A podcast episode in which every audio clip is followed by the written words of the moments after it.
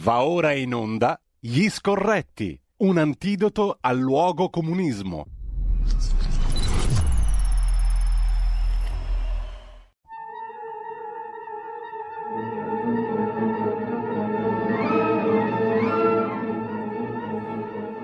A proposito di musica, mm, a beneficio di chi ci ha seguito, fino a poco fa abbiamo ascoltato sempre con il nostro calendario musicale alla mano, 15 settembre, oggi, 1884, nasceva a Buenos Aires Floro Manuel Ugarte, compositore di cui abbiamo ascoltato Medianoce, un tango direi anche molto brillante. Intanto benvenuto e buongiorno um, a Carlo Cambi. A proposito di brillanti, abbiamo fatto uh, la scorsa settimana un ragionamento intorno a Draghi che vedo che ha interessato molta gente perché più di 207.000 persone ad oggi hanno ascoltato l'estratto che apre la nostra pagina Facebook della nostra radio e credo che il tema, al di là di tutto, sia un tema quello sulla natura del governo Draghi e su che tipo di democrazia reale stiamo vivendo, un tema che merita di essere discusso, come testimonia l'interesse che hanno manifestato appunto 207.000 e passa ascoltatori, semplicemente ripassando sopra la conversazione, un estratto della conversazione che abbiamo avuto l'altra settimana. I numeri sono indicativi anche per, per la nostra pagina Facebook e testimoniano del fatto che quando si introducono argomenti di rilievo, eh, beh, non è vero che i cittadini se ne fregano, eh, i cittadini vogliono discutere e partecipare, cosa che intendiamo fare anche oggi. Intanto Buongiorno Carlo, ben trovato.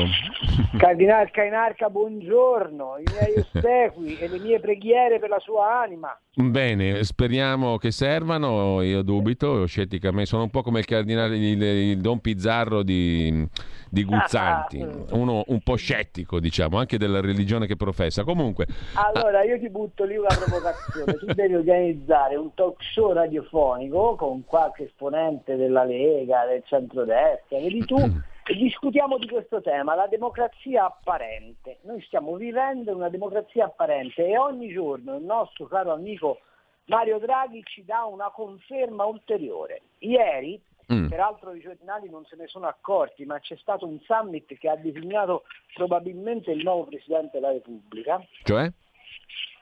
Beh, quando tu ti trovi sotto le insegne di Beniamino Andrea, sì. Davide Sassoli, che rappresenta l'anima europeista casto comunista del PD, il cardinale Zuppi, che è il prossimo Papa, se, non, se, se la manovra di Bergoglio di azzerare completamente il clero italiano non va a buon fine. E comunque Zuppi è nelle maniche di Benedetto, di, scusami, di Francesco.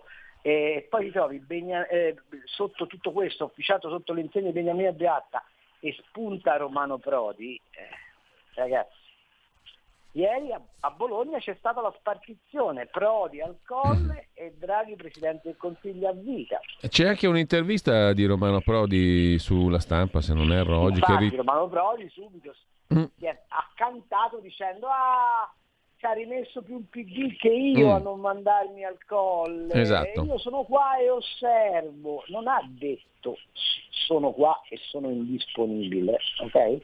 Quindi detto Prodi, questo, tu vedi Prodi al Quirinale ci stanno lavorando intensamente. E, il fatto che si siano stretti intorno a Zuppi eh, è, è, l'elemento straordinario perché Prodi in realtà non stava in quella parrocchia, Prodi stava nella, nella parrocchia eh, di Bianchi, l'ex priore di Bose, stava nella parrocchia eh, diciamo che guardava di più ad, a, a, alla chiesa dei domenicani e invece si è messa all'ombra di Zuppi. Stai attento, in Vaticano c'è la lobby di Parolin, quindi la lobby in qualche modo di Villa Nazareth, quindi coloro i quali hanno fatto fare questa carriera strabiliante a un quidam de popolo come Giuseppe Conte che mm. sta perdendo e quindi secondo me ieri a Bologna c'è stato un tentativo di elezione del Presidente della Repubblica, peraltro il fatto che il Presidente della Repubblica non venga eletto dai rappresentanti del popolo ma in conclave è, è, è abbastanza conseguente a quest'idea di democrazia apparente che si sta appalesando, ma ieri Draghi ha detto una cosa mm. eh, straordinariamente significativa che però gli altri non hanno pesato per quello che ha detto, eh, quando afferma bisogna fare le cose anche se impopolari. No, a me questa frase, Carlo, questa frase mi è piaciuta anche nella prima parte, cioè eh, bisogna fare le cose che si devono fare, che è una, tau- è una tautologia totale, no? Eh, bisogna esatto. fare le cose che si devono fare, anche se impopolari. Tradot- allora, tradotto? Tra- tradotto? Tradotto. Si devono fare in nome di chi? Cioè, le tautologie mi dicevano gli insegnanti di logica elementare che non spiegano nulla, no? Cioè, esatto. van- Bisogna fare, fare, le cose che si devono fare, non vuol dire niente, fare. è una frase vacua. Chi dice che eh, si deve fare le cose? Io devo, andare, io devo, andare, al gabinetto perché mi scappa. Per andare okay? dove dobbiamo andare? Dove dobbiamo andare? Dove dobbiamo andare? Cioè è una roba da... so se ci pensate bene, però tutti a incensare questa affermazione, che peraltro discende da Beniamino Andreatta, l'uomo che ci ha portato nell'euro e dopo vent'anni mi pare che insomma eh, eh, non sia un esempio virtuoso di, di, di, di interesse del popolo, no? se vogliamo proprio essere concreti. Ma Andreatta Fammirte, divorzio Banca d'Italia Tesoro. Esattamente, ora possiamo metterci a rifare quella storia, non, in questi, non nei pochi minuti che abbiamo, mm-hmm. ma bisogna, ragazzi, e Mario Draghi faceva parte di quella storia e fa parte di quella storia. Eh? Certo. Non è, che, non è che Mario Draghi dormiva da piedi eh, quando succedeva tutto questo. Senti, ma le cose impopolari che tu vedi all'orizzonte quali sono? Quelle che si devono fare? Perché bisogna farle? Beh, per, es- per, esempio la riforma fiscale che, tam- che ci ammazzerà. Per esempio non spiegare che la previsione della Deutsche Bank che parlava della necessità di un'ecodittatura per arrivare a quella follia delle emissioni zero che si è messa alla testa la von der Leyen eh, è indispensabile. Tu spiegami questo. La bolletta della luce rincarerà del 65% nel giro di un semestre. Perché c'è, dicono c'è un boom delle materie prime, del gas, eh, perché c'è la ripresa post-Covid. Perfetto, ma c'è anche il fatto che i certificati eh, carbonici, cioè quelli che le aziende pagano sì per CO2. poter inquinare sono passati da 32 a 65 euro a tonnellata di CO2. E questa cosa non è una cosa che, che, che, si ferma oggi, è una cosa che ha una traiettoria fino ad arrivare al traguardo delle emissioni zero. Ma tu pensa che cosa significa questo rincaro applicato alla benzina, al, al, al, gasolio, ai trasporti, quale impatto inflattivo avrà tutto questo a fronte di stipendi che rimangono congelati e a fronte di una ripresa economica che viene annunciata come prepotente ma che in realtà non aggancia minimamente i livelli del 2019 che già non era un anno suggestivo. Le cose impopolari sono dove e aspetta, con l'incognita che si realizza tra due settimane del voto tedesco, con i falchi in Europa che sono pronti a chiedere il ripristino del, patto di stabilità, con la BCE che sarà costretta ad allentare il piano speciale di acquisto titoli e forse ad alzare i tassi. Ecco, di tutto questo nessuno si occupa perché stiamo dietro a ragionare del Green Pass, che è un altro elemento di eh, ehm, inveramento della mia ipotesi della democrazia apparente, perché faccio notare è un pezzo che sto scrivendo per la verità e spero che esca, che il governo ha sdoganato la terza dose per i, gli immunodepressi, sì. che questa, questa, terza dose sarà fatta sicuramente a tutti coloro i quali eh, sono eh, costretti alla vaccinazione obbligatoria, cioè i sanitari, i medici, eccetera, eccetera, che probabilmente viene praticata nel giro di, po- di po- poche settimane a- a- agli ottantenni e ai settantenni, quindi io ci sto quasi per, per arrivare, a fronte di un Green Pass che viene allungato a 12 mesi. Allora la comunità scientifica comincia ad ammettere ciò che tutti sanno, cioè che il vaccino dopo sei mesi viene depotenziato nella sua risposta immunitaria e il eh, eh, vaccino depotenziato a sei mesi però giustifica un Green Pass reso obbligatorio ovunque che sta a lungo a 12 mesi. Come stanno insieme queste due cose? Se non per un motivo, che il, do, che il 31 dicembre scade l'emergenza. non più prorogabile l'emergenza e che tu hai bisogno di uno strumento che faccia percepire comunque al popolo l'emergenza per stare ancora nel regime di democrazia sospesa. Ecco, questa è una costante, tu dici, no? della democrazia apparente, il fatto che bisogna um, fare, come dire, uh, un, creare un clima di emergenza continua, così tu costringi il popolo a comportamenti che però vanno a beneficio, vanno a beneficio delle elite. Questa è una lettura tipicamente retroscenistica, complottista, però tu non sei né, re, né, retroscenista né complottista. Per cui... sono i fatti che lo dimostrano. Eh no, appunto, dico, per cui ti invito su questo punto diciamo, a fare una puntualizzazione, perché chiaramente uno potrebbe dirti benissimo, Carlo Cambi è un complottista. QAnon. No, no, io vorrei che qualcuno mi dimostrasse come si mette insieme la giustificazione del Green Pass come strumento di eh, asseverazione dell'efficacia del vaccino perché ci serve per coltivare i rapporti sociali, ci serve per evitare di trovarci in una comunità di infetti, questo è quello che ci spiegano, no? no dico una eresia o dico le cose come ci raccontano. Sì. Ok? Eh, però ve lo porti a 12 mesi e contemporaneamente però mi dici che il mio vaccino forse ha bisogno di un richiamo. Quindi vuol dire che io mi trovo a frequentare gente che ha un Green Pass valido, ma che ha una vaccinazione che lo non più efficace. Sì, è un, è un controsenso, è una contraddizione. Ma non è il controsenso del vado a mangiare al ristorante e devo avere il Green Pass col cameriere che non deve avere il Green Pass. Non è questa. Mm. Qui è un altro tipo di contraddizione. Sì. Cioè tu mi stai mentendo sulla natura dello strumento che mi stai imponendo. Ti faccio un esempio. Tutti coloro i quali sono particolarmente affezionati al salvacondotto vaccinale dicono che è come la patente. Sì. No? L'hai sentito sì, questo sì, paragone, sì, sì, certo, no? certo. Cioè, eh, perché ti danno la patente perché tu non puoi circolare se non avendo l'abilitazione a circolare e nessuno fa un'obiezione. Cioè, la, pa- dico, la, patente vale 10 la... anni di sicuro. Ok, ma, ma, io dico, ma se la, la, la polizia statale ti becca con la patente scaduta, eh, ti consente ancora di guidare o ti dice no, lei un attimo si fermi, si becca la multa, le sequestro la macchina, vada a rinnovare la patente e dopo ne parliamo. Mm. Allora, la patente Green Pass, se viene data a vaccino scaduto, che validità ha? Eh, infatti. A cosa serve?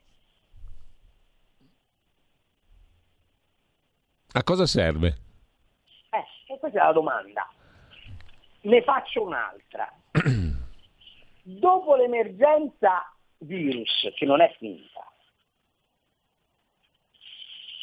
ci viene raccontato che c'è l'emergenza climatica. E anche con l'emergenza climatica che cosa ti raccontano? Che devi rinunciare ad alcune libertà economiche in nome di un interesse superiore.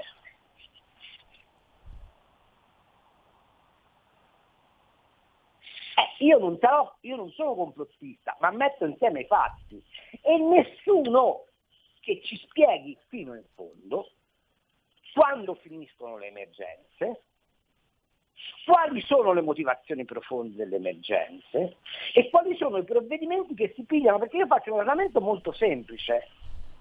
Com'è che l'Italia mette il Green Pass obbligatorio per tutti e continua ad avere un numero di morti superiore a quei paesi, penso alla Gran Bretagna, penso alla Danimarca, penso alla Svezia, eh, penso alla Germania, che non hanno il Green Pass.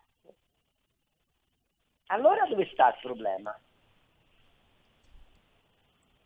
Il problema è appunto mh, far capire ai cittadini che siamo in emergenza e siccome siamo in emergenza è legittimo avere delle misure emergenziali, il che vale anche per il discorso, torniamo all'origine, delle bollette, no? perché se un rincaro di quelle proporzioni lì del 60%, 50% di luce e gas fosse avvenuto, credo, sotto qualsiasi altro governo, ci sarebbe stato un pandemonio.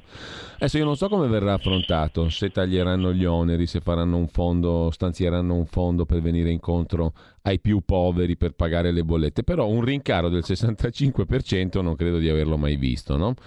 E allora tu dicevi prima che già eh, la Deutsche Bank aveva già chiarito in passato che se si vuole mettere in pratica questo cosiddetto Green Deal, cioè il piano verde europeo, bisogna entrare in un regime di ecodittatura, che parola terrificante.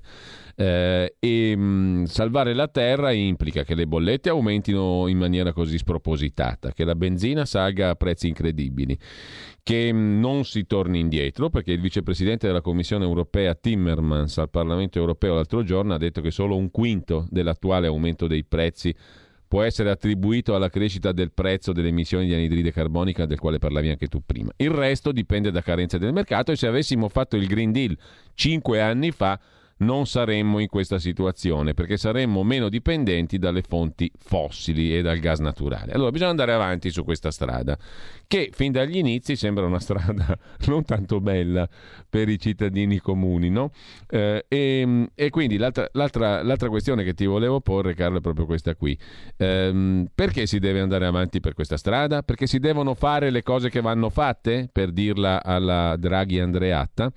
E poi ehm, dall'altra parte invece mi ha incuriosito la critica severa che è arrivata eh, a questa impostazione da fonti vicine a Prodi, come mm, l'ex ministro Clò, oggi autore di un articolo critico su questa questione della transizione verde, e ehm, la stessa Nomisma. Abbiamo letto un'altra intervista sul quotidiano nazionale stamani al responsabile energia Tabarelli, il quale critica pesantemente questa impostazione. Allora, il futuro presidente della Repubblica Italiana, Prodi, è contrario a questo Green Deal? Eh, allora, scusa un attimo, mm. facciamo un ragionamento. Allora, intanto Timmermans dice una bugia. Eh? Non dice che le previsioni fatte sulla capacità di cavare energia dalle fonti rinnovabili sono sballate e che le risorse spese per finanziare le eh, rinnovabili pesano oggi sulle bollette elettriche a fronte di una minore capacità delle rinnovabili di soddisfare la domanda energetica. Ma fatti una domanda e datti una risposta. Se andiamo verso la mobilità totalmente elettrica, che per quel che riguarda l'Italia significa raddoppiare la produzione di energia attualmente disponibile, a queste condizioni dove andiamo a finire? Fatti un'altra domanda.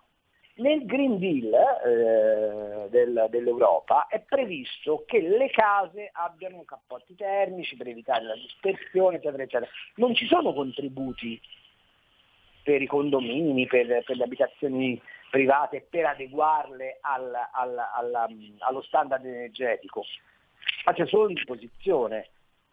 Ecco da cosa nasce l'affermazione della Deutsche Bank che serve l'ecodittatura perché questa transizione significa aumentare i costi, aumentare le tasse, portare via soldi dai privati e diminuire l'occupazione.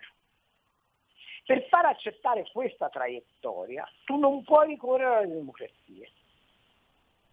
Ma l'altra domanda straordinariamente interessante da porsi è, ma perché solo l'Europa in questa traiettoria?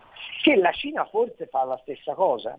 C'è un dato oggi che probabilmente i miei colleghi che si occupano di economia non piglieranno in considerazione perché stiamo tutti dentro questa bolla di consenso assoluto per Mario Draghi che, ehm, che, che obnubila un po' la capacità critica, che dice che la produzione industriale cinese ha fatto solo il più 5,3%. Questo perché? Perché la domanda mondiale è comunque in rallentamento e la Cina ha un problema interno di soddisfare il suo mercato. Allora, se tu sei Prodi e sei tanto amico dei cinesi, se tu sei Conte e sei tanto amico dei cinesi, se tu sei Francesco e sei tanto amico dei cinesi, se tu sei la Merkel e sei tanto amica dei cinesi, al punto che abbiamo fatto la via della seta per primi, al punto che gli abbiamo venduto le automobili tedesche, al punto che gli abbiamo aperto i porti italiani, al punto che l'Europa è la finestra della Cina sul mondo, però manteniamo le sanzioni a Putin, che interesse hai a continuare ad essere un'economia produttiva che si difende? Si fai cinesizzare e vivi come vissero i patrizi romani negli ultimi anni dell'impero. Perché questo è il quadro. Ora mi dirai che sono ancora un, un, un seguace di Bannon, un complottista. No, questi sono i numeri. E la domanda che io pongo, c'è un referendum fatto per chiedere ai popoli, spiegandogli bene che cosa significa l'accelerazione sulla transizione ecologica che abbia consentito alla gente di esprimersi? C'è qualcuno che racconta che adesso si sta facendo una speculazione enorme sui cosiddetti eco bond, cioè questi certificati di credito che vengono emessi a vantaggio di imprese che si promettono di diventare ecologiche. C'è qualcuno che racconta che Bill Gates, Rockefeller, BlackRock e Soros stanno comprandosi l'agricoltura di mezzo mondo per condizionare le scelte alimentari ed energetiche. No, dico perché il quadro è questo.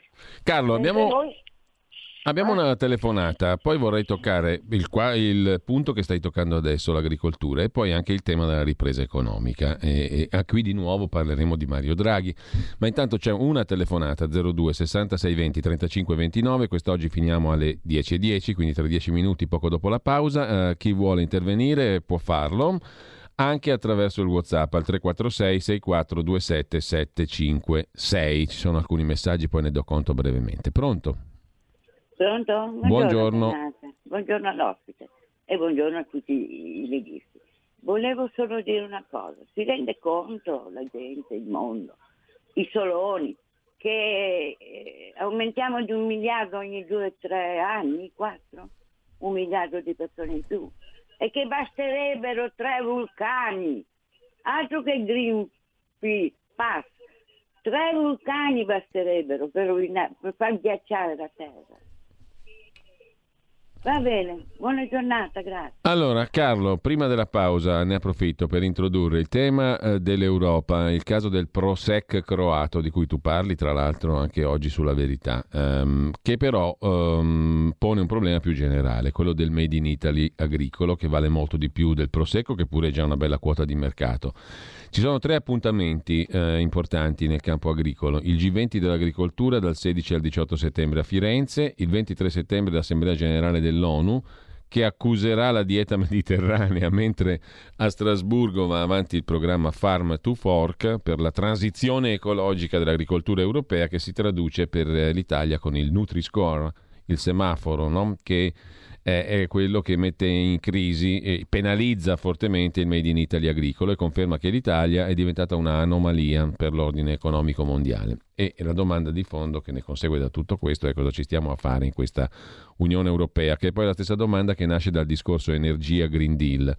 Vorrei capire per quale motivo, eh, tu dicevi prima solo l'Europa fa questo passaggio, per quale motivo? Perché mh, mm, vuole imporre privazioni e sacrifici ai cittadini. Di solito affamare il popolo non è una strategia lungimirante, per quale motivo solo l'Europa sembra perseguirla? E poi c'è il tema dell'inflazione, della ripresa economica, anche qui chiama in causa la questione dell'atteggiamento dell'Unione Europea. La domanda semplice.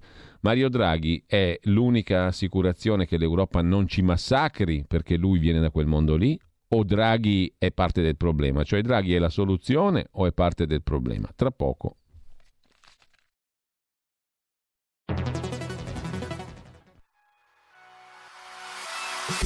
Chi sbaglia paga. Ci metto la firma. Referendum giustizia. 1. Riforma del CSM. Stop allo strapotere delle correnti. 2. Responsabilità diretta dei magistrati. Più tutele per i cittadini. Chi sbaglia paga. 3. Equa valutazione dei magistrati. I magistrati non possono essere controllati solo da altri magistrati. 4. Separazione delle carriere dei magistrati. Stop alle porte girevoli per ruoli e funzioni. 5. Limiti agli abusi della custodia cautelare. Per una giustizia giusta è un equo processo per tutti. 6. Abolizione decreto Severino. Più tutele per sindaci e amministratori. Firma anche tu ai gazebo della Lega nelle piazze e in tutti i municipi d'Italia. Trovi tutte le informazioni sul sito legaonline.it. Chi sbaglia paga. Ci metto la firma. Referendum giustizia. Il futuro appartiene a chi fa squadra. Le radio italiane si uniscono per giocare la partita da protagoniste. Nasce l'app Radio Player Italia. 140 stazioni in una sola rete. Scegli la tua preferita e ascolta il suono perfetto del digitale. Gratis, senza registrazione, senza interruzioni. Compatibile con tutti i device. Le notizie, la compagnia, la musica scelta da chi la ama, la conosce e la vive. Scarica Radio Player Italia. Il futuro batte con la radio nel cuore. Anche RPL è disponibile su Radio Player Italia.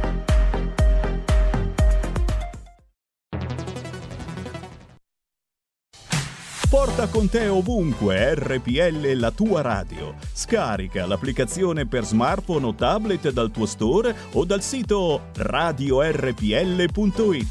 Cosa aspetti? Allora, rieccoci con Carlo Cambi. Due telefonate, una serie di messaggi, tra i quali via WhatsApp, da ignorante sparerò una cazzata. Mi sembra però di vedere una situazione analoga agli anni 20 in Germania, solo che stavolta è il livello più ampio, è a livello più ampio in Europa. Laura da Bologna, eh, che campanilisticamente dice Papa e Presidente della Repubblica Futuri da Bologna, wow! Simone da Novara, se ho capito, il governo Draghi, se ho ben capito, ci farà pagare i miliardi sperperati fatti sparire dal governo Conte 2. A questo punto ne pagheremo il conto politico? Si domanda il nostro ascoltatore. Altra domanda, credete che il gruppo Visegrad accetterà questi aumenti, paesi dell'est? Penso proprio di no, loro pensano al popolo. Sono solo alcune delle questioni che sono arrivate via WhatsApp. Come vede il re nudo, scrive un altro ascoltatore, ma Draghi non era un unto del Signore, colui che doveva far tremare l'Europa. Allora Carlo, due telefonate ancora e poi a te la parola per gli ultimi minuti eh, della nostra conversazione. Pronto? Pronto? Buongiorno, sì, velocemente, le chiedo sintesi. Buongiorno, allora tre cose. Prima di tutto, mi sembra che Draghi l'unica cosa che abbia è l'immagine nei confronti, almeno creata forse anche dai giornali nei confronti dell'Europa e del mondo. Però qui mi sembra che stia facendo poco o niente se non quello che si faceva prima. Prima osservazione. Seconda osservazione, ma riguardate qualche volta i numeri degli infetti che stanno calando a vista d'occhio? E dei morti che sono numeri rispetto a 60 milioni di abitanti, io non so quanti siano stati morti negli anni pre-pandemia, ma non sono molti di più. Terza considerazione, agricoltura. Io sono un agricoltore coltivo riso. Sapete che stiamo andando verso la impossibilità di coltivarlo perché ci stanno togliendo ogni possibilità di diserbare questa, questa cultura, abolendo in praticamente tutti i diserbanti in nome dell'ecologia. Allora se qui smettiamo di coltivare riso, avremo paludi e avremo alluvioni. Perché? Perché in Padania, nella zona di Vercelli, Novara e Pavia, in mille anni abbiamo costruito una rete di canali che impedisce praticamente le alluvioni sì. per coltivare riso e mettere a cultura zone che prima erano incoltivabili. Bene, se torniamo indietro vi lascio pensare che cosa succederà. Grazie. Bene, eh, altra telefonata, poi c'è giusto il tempo per Carlo di tirare le somme. Pronto? Allora, vorrei dire tante cose, ma per essere... Velocissimo. Sì, una cosa sola, no? Allora, eh, si continua a sentir dire eh, che se non si riuscirà a convincere la gente con il Green Pass a vaccinarsi, si passerà all'obbligo. Eh, allora eh, faccio un parallelo. Eh, se non ti convinci a bere l'olio di ricino da solo, verrò col manganello e te lo farò bere. Cioè, che differenza c'è tra eh, cercare di convincere la gente a, mm, in questo senso e dare l'obbligo effettivo subito? Cioè, non, non capisco dove sia la differenza e non capisco dove sia un Parlamento. Bene, bene, bene, bene, bene, grazie. Abbiamo capito. Carlo Cambi. Allora, sul, sul primo ascoltatore che parla del riso, dell'agricoltura, eh, c'ha ragione, ma il problema eh, purtroppo è ancora più grosso. Cioè, l'attacco non è soltanto ai sistemi di coltivazione, ma è proprio sui prodotti. Guardate che la faccenda del prosecco eh, in sé eh, eh, sarebbe risolvibile, ma è l'emblema, lo spirito, la spia non so come dirvelo. Sì. Cioè, eh, c'è un regolamento europeo che dice che tu non puoi avere prodotti che si fanno concorrenza tra di loro.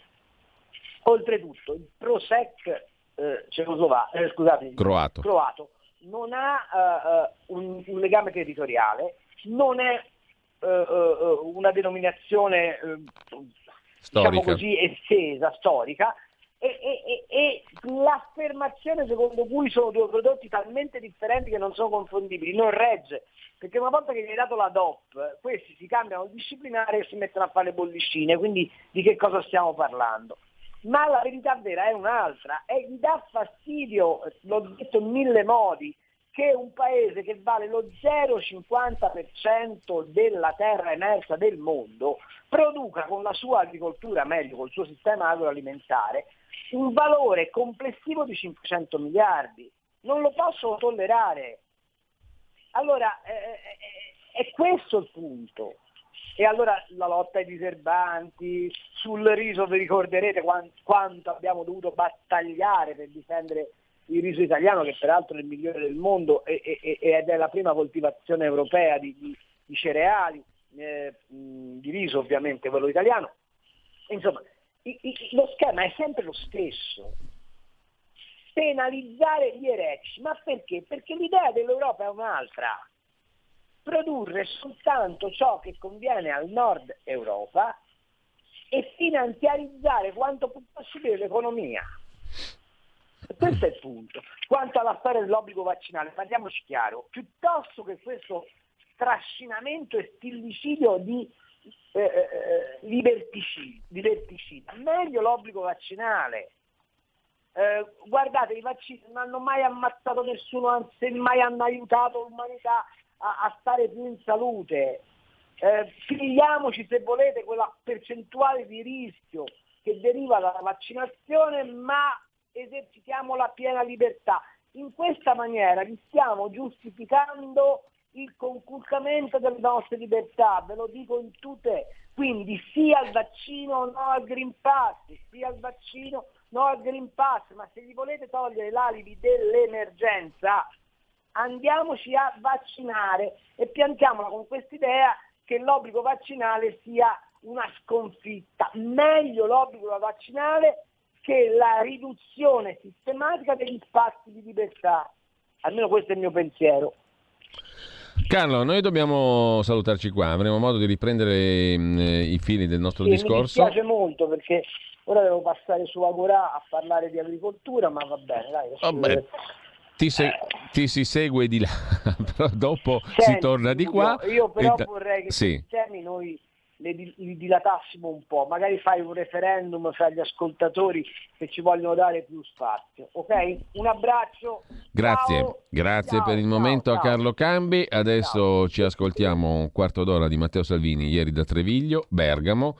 E poi alle eh, ore 10.35 Antonino Danna eh, con voi. Paola D'Amico, amica degli animali, la nostra collega del Corriere della Sera, e poi uno dei candidati sindaci. Abbiamo prossimamente Luca Bernardo, il 27 se non vado errato, eh, il 27 settembre sarà con noi il candidato del centrodestra, oggi invece ascoltiamo un altro dei candidati sindaci a Milano, Giorgio Goggi per il Partito Socialista. Sarà un discorso interessante perché Goggi è stato assessore nella giunta Albertini, che sono quelle, a detta di tutti, che hanno poi progettato la Milano che stiamo vedendo dipanarsi sotto i nostri occhi da qualche anno a questa parte, anche per il presente e per il prossimo futuro. Una delle giunte più efficaci della storia milanese mh, degli ultimi 20-25 anni, ehm, più fattive, forse anche per una serie di concomitanti ragioni storiche. Comunque, al di là di questo, tra poco si parlerà anche di eh, elezioni comunali a Milano.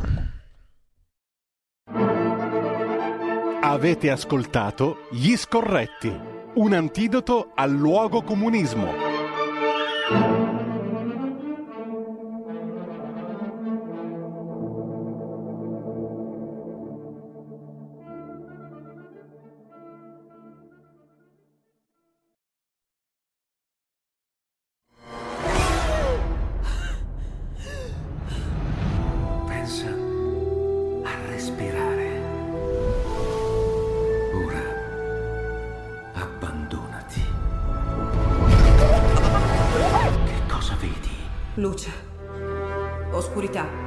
L'equilibrio. È tanto più grande. C'è stato un risveglio. Hai sentito? Conosco una sola verità.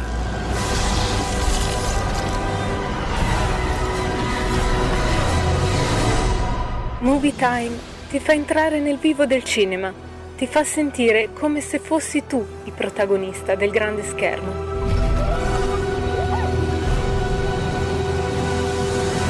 Ogni sabato dalle ore 16.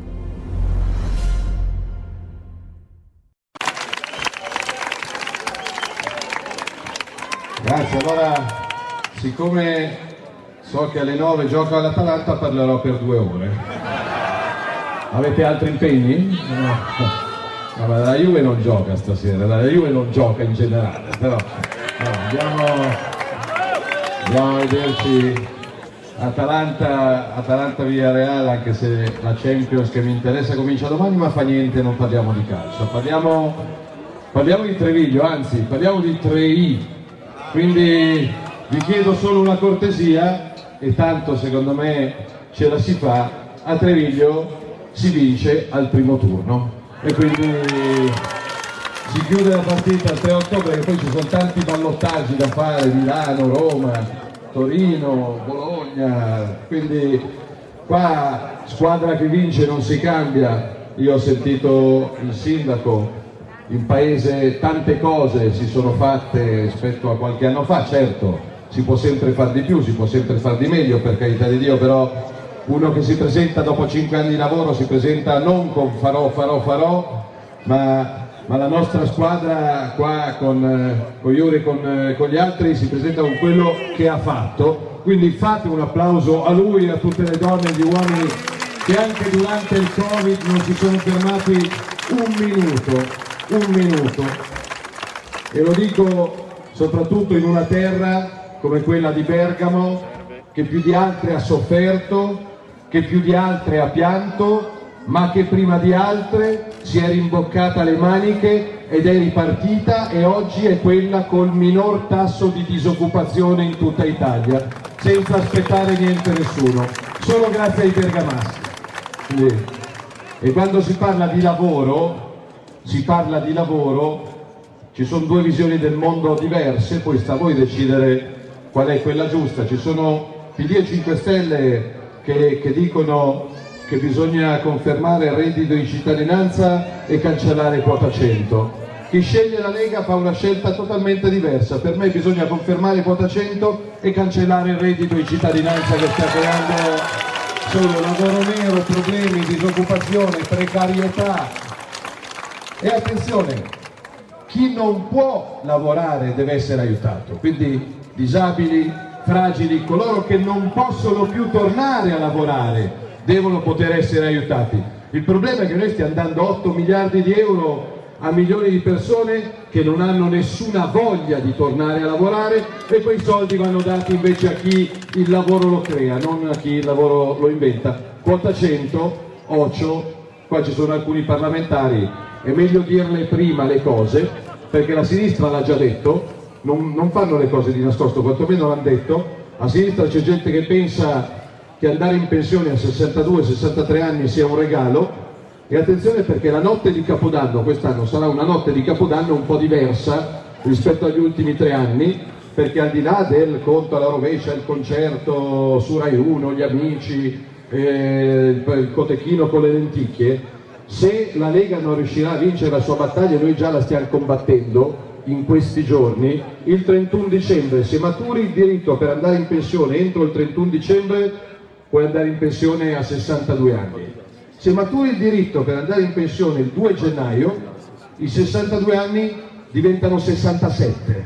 In una notte, in una notte ti fregano 5 anni di vita. Io l'ho detto agli alleati di governo, al Presidente Draghi, ai sindacati e a chiunque altro, se vorranno cancellare quota 100 e tornare alla legge Fornero, la Lega fa le barricate dentro e fuori dal Parlamento, perché col lavoro non si gioca, con la pensione, con la vita non si gioca.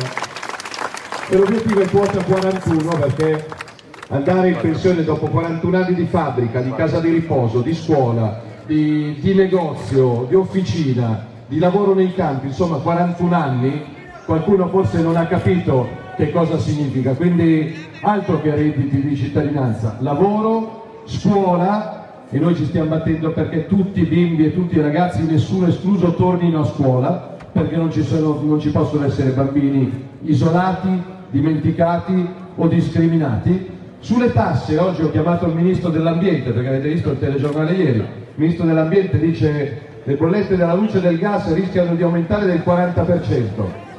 Chiamo il Ministro, amico mio, siccome la metà del costo della bolletta che arriva un cittadino a casa a fine mese non è per l'energia elettrica e per il gas, ma è per l'IVA e per le tasse, il governo fa il favore di tagliare l'IVA e le tasse sulla bolletta della luce e del gas, perché il 40% mi sembra un po' esagerato. Altra battaglia, poi non la faccio lunga, che però stiamo facendo, e settimana scorsa abbiamo convinto tutti i partiti di governo, anche quelli di sinistra, a votare un ordine del giorno della Lega, la rottamazione e il rinvio delle cartelle esattoriali, perché Equitalia a casa di milioni di italiani adesso sarebbe la mazzata finale. Quindi noi al centro mettiamo questo, dall'altra parte che idea di Italia c'è? Quello che Letta ha dichiarato ieri, perché lo dico, non che lo faccia di nascosto, Letta ha detto per noi è fondamentale approvare lo Ius Soli e il DDL Zan, che immagino siano per Treviglio delle priorità. Uno si alza la mattina e dice speriamo che nel mio paese ci siano lo Ius Soli e il DDL Zan. Due chiarimenti sul perché queste proposte dal nostro punto di vista sono sbagliate. Lo Ius Soli prevede la cittadinanza in regalo prima dei 18 anni, però in tutto il mondo e anche in Italia la cittadinanza non è un biglietto gratis di giro di giostra all'Ura Par. La cittadinanza va voluta, conquistata e meritata a 18 anni. Come la patente, arrivi a 18 anni, sei integrato, credi in questo paese, credi nei valori e nelle libertà di questo paese, domandi la cittadinanza, altrimenti fai la fila. Per quello che riguarda il DDL Zano, ormai sono stufo di ripeterlo, ognuno fa l'amore con chi vuole ognuno stasera torna a Treviglio e guarda l'Atalanta sul divano con chi vuole, va a cena con chi vuole, si mangia i casoncelli con chi vuole e, e va in salotto, in camera da letto, in vacanza con chi vuole. Perché la legge così com'è noi non la faremo mai passare? Perché non parla solo degli adulti e delle libertà di scelta degli adulti che da adulti possono fare quello che vogliono. Questa legge con l'inganno porta in ballo anche i bambini dicendo che l'educazione dei bambini di 6 o 7 anni alla scuola elementare non dipende dalla mamma e dal papà, ma dipende dall'associazione X o dall'associazione Y. Per qualcuno, pensate, perché ci sono anche delle pubblicazioni, non bisogna dire al maschietto che è un maschietto e alla femminuccia che è una femminuccia, perché i bimbi sono liquidi, sono indistinti, perché altrimenti li si condiziona e decideranno da grandi che cosa fare. E la mamma e il papà sono due concetti discriminanti e quindi ci sono genitore 1 e genitore 2. Secondo me chi la pensa così ha qualche problema nel cervello, perché io dico viva la mamma, viva il papà, viva il nonno, viva la nonna, viva il bambino e viva la bambina. Punto. Questo eh, noi non, non dico chi la pensa, però per me è così. Poi oltretutto quel, quel simpatico promotore del...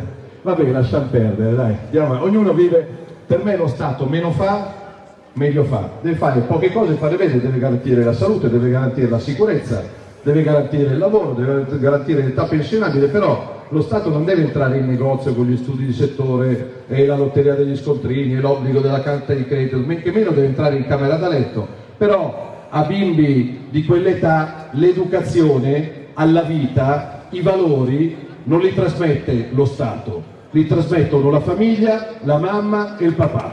Io la penso così.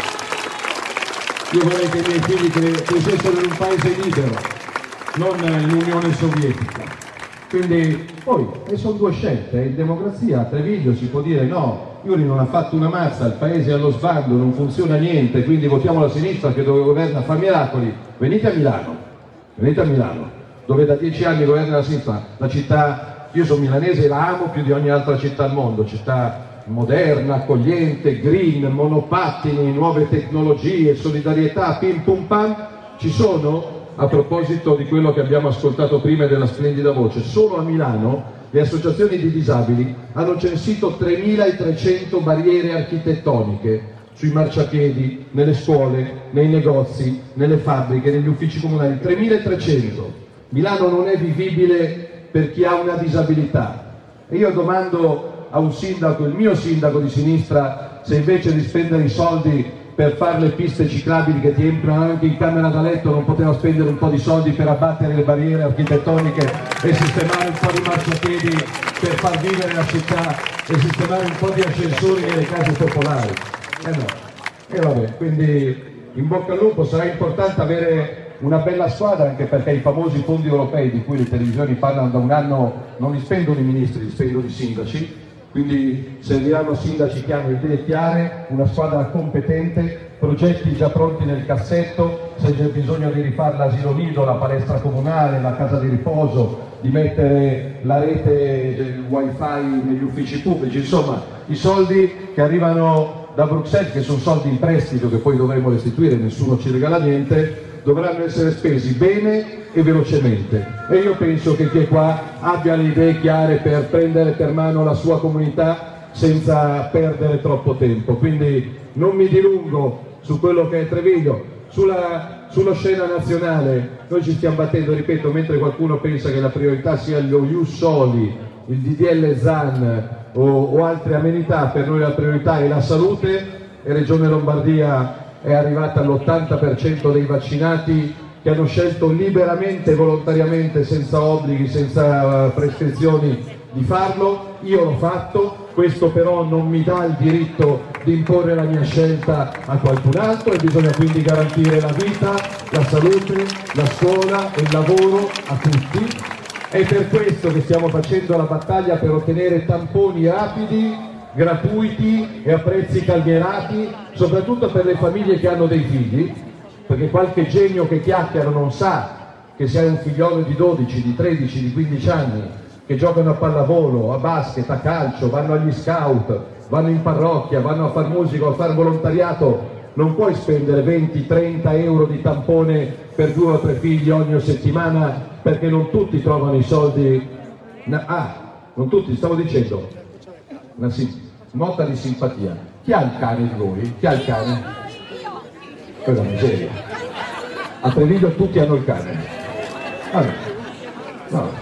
Dicevo cane perché ieri, ieri nel mio giro di incontri ero la mattina ad Assisi dove sono andato a incontrare i frati nella Basilica di Santa Maria degli Angeli, bellissimo, poi sono andato in provincia di Siena e poi sono andato in provincia d'Arezzo, poi a Grosseto, poi prima di tornare a Roma per fare altri due incontri sono passato a Capalbio, che è un comune di 3.000 abitanti in provincia di Grosseto, dove quest'estate è successo un fatto curioso. Capalbio è uno dei comuni più chic dove vanno quelli eleganti che, che hanno la villa, eccetera, eccetera. A Capalbio c'è la villa anche una mia collega senatrice del Partito Democratico, buon per lei, nel senso che io non invidio, se uno ha la bella casa, la bella macchina, la bella barca, il bel negozio, vuol dire che se li hai meritati e costruiti, quindi io non, non perdo neanche un minuto del mio tempo a provare rancore o gelosia. Che succede quest'estate a Capalbio in pieno agosto? Eh, questa senatrice Cirinà, che peraltro è sposata con un sindaco del PD vicino a Roma di Fiumicino, ha subito un trauma, perché, anzi due, perché prima dice, e ha fatto un'intervista al Corriere, se volete andare a vedere, prima di andare a vedere l'Atalanta, andate a digitare, ah, era intorno a Ferragosto, dice, per me è già un'estate difficile, perché quest'estate nella mia villa a Capalbio la mia cameriera personale super pagata se n'è andata senza preavviso. E io per giorni ho dovuto lavare, stirare e cucinare. Cazzo, eh, una roba distetta, cioè per alcuni giorni la senatrice del PD ha dovuto fare la cameriera, l'ortolana, qua a occhio ci sono un bel po' di signore che a lavare, stirare e cucinare dedicano una buona parte della loro settimana. Ma non solo, dice già per me è stata un'estate così un po' pesante, perché nella mia villa dovevo cucinare, non solo, la signora, e per questo vi chiedevo se avete un cane, questa estate nella cuccia del suo cane ha trovato 24.000 euro in contanti, in banconote da 500 arrotolate. E allora io mi sono sentito uno sfigato perché nelle cucce dei miei cani non ho mai trovato neanche 20 centesimi. Zero. Capite? Però io mi sono domandato, se fosse capitato a uno della Lega che nella cuccia del cane non 24.000 euro, ma avessero trovato 24 euro in contanti, quanti titoli sui giornali, sui telegiornali, inchieste, la Repubblica, il Fatto Quotidiano, il TG1, l'Anni Gruber, dibattiti, Ora sicuramente sarà stata un, una casualità, perché penso che anche a molti di voi sia capitato di trovare 20.000 euro in contanti nella cuccia, nella cuccia del cane o nella lettiera del gatto, tornate a casa e date un occhio che non si sa mai. E se non li trovate avete preso il cane sbagliato. Quindi... Però per dire che io non giudico e quindi va così, però una volta c'era la sinistra che parlava di operai, di fabbriche, di fatica, de, delle fabbriche bergamasche, degli agricoltori, adesso c'è la sinistra che parla dei banchieri, dello Jussoli, del DL Zan, siamo passati dalla sinistra che poteva piacere o non piacere, però quando sentivi, io ero ragazzino, 10-12 anni, quando sentivi parlare Berlinguer, sentivi parlare un signore di problemi veri e di italiani veri, siamo passati da Berlinguer e dalle fabbriche a Fedez e alla Cirinà. E quindi io spero che anche Treviglio dia dia un segnale alla sinistra che a noi interessa il lavoro, il lavoro, il lavoro e il lavoro, non altre menate. Sulla sicurezza non mi dilungo, perché quando abbiamo chiesto il voto per le politiche vi avevamo detto se ci votate vi facciamo vedere che in pochi mesi senza far miracoli bloccare gli sbarchi dei clandestini era possibile. Abbiamo portato sostanzialmente a zero gli sbarchi dei clandestini. Quello mi ha portato due cose. Uno, l'affetto, la fiducia e la stima di milioni di italiani. Due, un po' di processi. Però io me li tengo tutti e due, l'affetto degli italiani per me è grande. Sabato 23 ottobre non so dove sarete, non so dove gioca l'Atalanta, se sarete a scuola, nei campi, in negozio, in ufficio, sicuramente so dove sarai tu nell'ufficio del sindaco e qualcun altro rosicherà per i prossimi cinque anni però quel sabato 23 mattina io sarò a Palermo nell'aula bunker del tribunale dove si fanno di solito processi alla mafia per rispondere dell'accusa di sequestro di persona, pena prevista dal codice penale 15 anni di carcere. Io vado in quel tribunale a nome vostro e a testa alta, orgoglioso di aver fatto il mio dovere di buon cittadino italiano. Viva Treviso, viva Iuri, viva voi! Viva la Lega e Forza Atalanta, in bocca al lupo e buona fortuna a tutti voi.